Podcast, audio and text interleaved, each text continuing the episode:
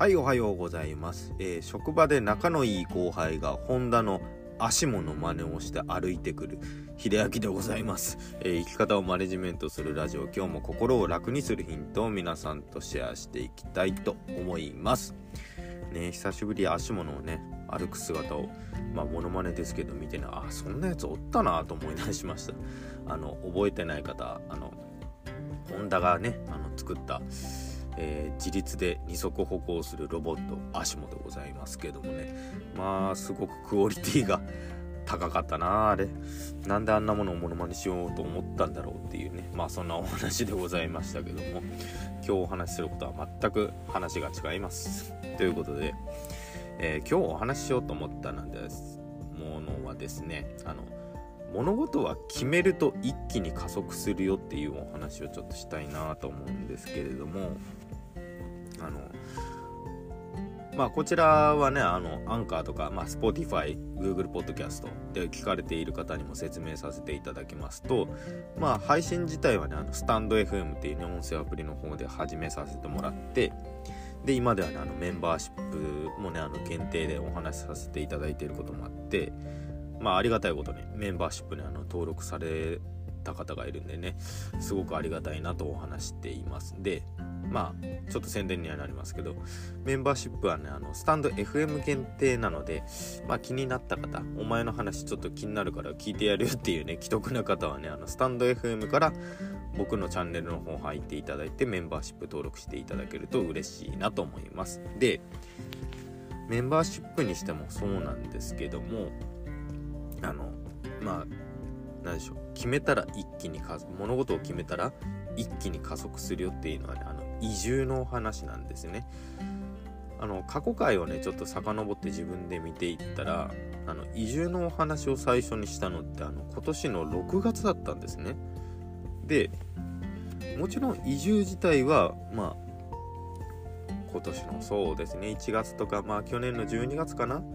には妻と話してたんですけども、いつかしたいねぐらいだったんですね。でもそれじゃ曖昧だから、ちょっと決めないと実現しないよねっていう話はしてて、で、妻と話して実際に移住先を見に行ったのが7月だったんですよ。7月ですね。8月はその緊急事態が出てたんで出られなかったんで、7月に見に行きまして、やっぱここがいいよねっておぼろげながら住みたい土地を決めたんですね。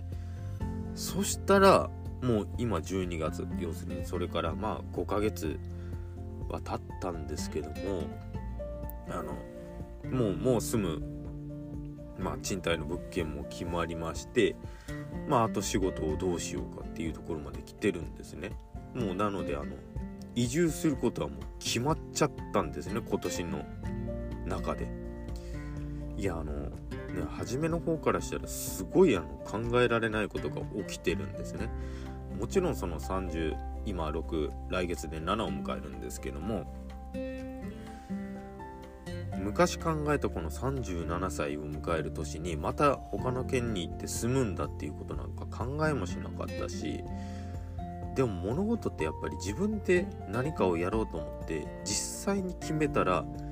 すごいスピードで加速するんですよ。もちろんやらなきゃいけないで加速するのもありますけども、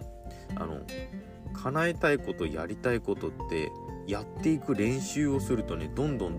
テンポが乗ってくるっていうんですかね、自分が調子ついてきてね、どんどん進めやすくなるんですね。僕ら夫婦の場合だと本当に後ろで、要するにケツを決めるじゃないですけど、ここまでにやらないともう決まってるからやらないといけないよねってならないと、ケツに火がつかないとなかなか動かないタイプなんで、じゃあそれを利用しようと思って物事をもうケツから決めて、ここにもう移住決まったからやろうなみたいな感じで動けるんですね。で、今もしね、新しいこととかやりたいって思うことがね、もし決まってない方はね、決めちゃったらいいですもん。それがなんでしょう、完璧じゃない方がなおさらいいです。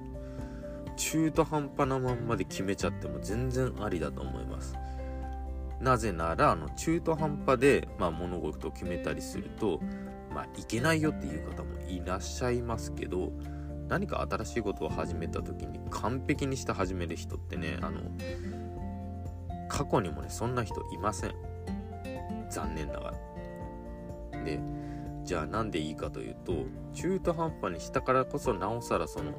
理想形に近づけていくっていう努力が生まれるんですよね。これが完璧だとね怠けてしまいますよね。なので自分が新しいことをやりたい、これやってみたいなって思う方はね、